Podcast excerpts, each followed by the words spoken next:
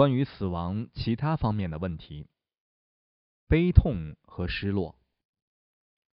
问：我在世界上最爱的人刚刚去世，我能为他做的最好的事情是什么？我们总是希望自己所爱的人能获得最好的一切，我们希望为他们提供他们想要的一切。我们往往愿意为了他们的利益而牺牲自己珍视的一切。但什么是最好的？为你垂死的父亲买一张纯金打造的床，会让他免于死亡吗？或者是一个绿松石雕制的马桶，或者一张从巴黎到香港的？横跨西伯利亚火车票，还是在白宫住上一晚上？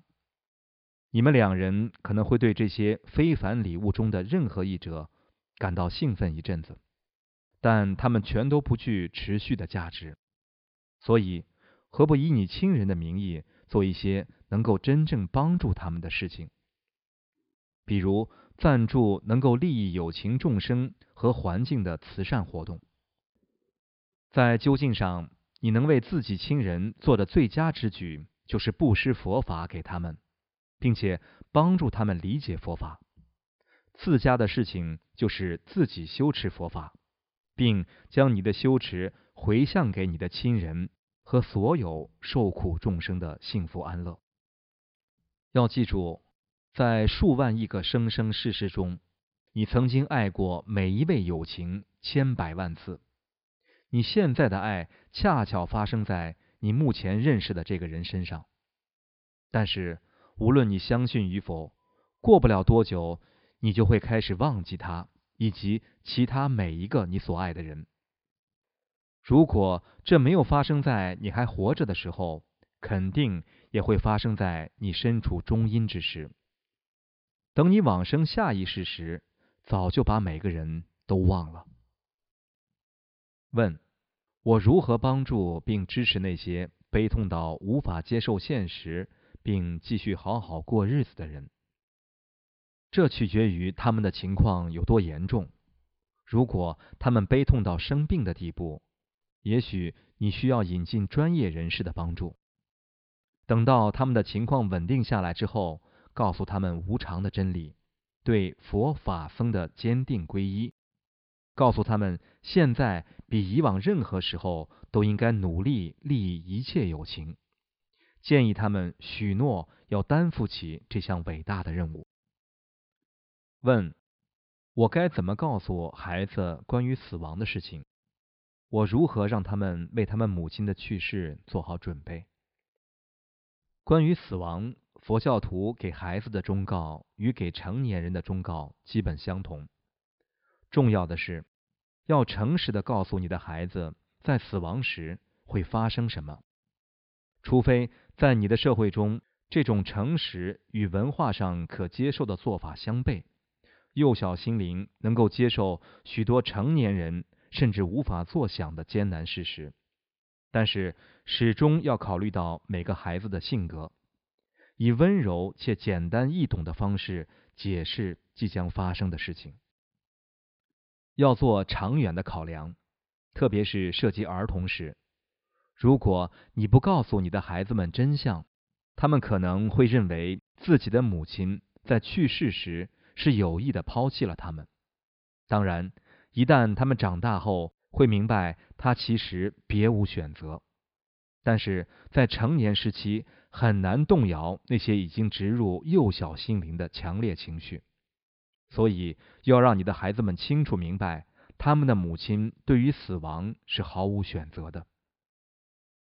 问：我的儿子年轻时因为吸毒过量而死亡，通常认为这对我们两人都是一个恶业。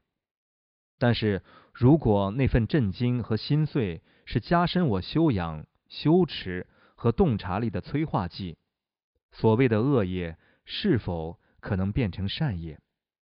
如果我将自己的修持之道回向给他，最终可以耗尽他的恶业吗？或者至少可以是净化他宿业的一种方式？业是好还是坏，完全是主观的。在西藏有一个关于一名强盗的故事。当他割开一匹怀孕母马的肚子，杀死母马和幼驹时，他的生命完全改变了。未出生的小马从母亲的身体滑落下来，即使这时母马自身处于可怕的痛苦中，濒临死亡，它的立即反应却是舔舐它的幼驹，并且安慰它。看到奄奄一息的母马对出生幼驹的关爱，强盗出乎意料的被感动了，并且对于杀害他深感懊悔。他后悔到立刻折断了自己的剑。永远背离他的暴力生活方式，开始修持佛法，后来迅速开悟。是的，当然，你的佛法修持会耗尽你儿子的恶业。事实上，但是那样就能做到。我很高兴你决定以这种方式来看待他的死亡，并且运用它作为自己的修道。问：对于失去父母的孩子。我应该提供什么样的援助？有很多很多的孩子失去父母。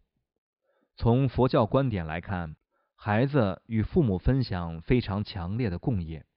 显然，你应该给孩子无条件的爱、关怀和引导。但最重要的是，你为孩子提供和做的一切，都应该源自于菩提心这个善良动机。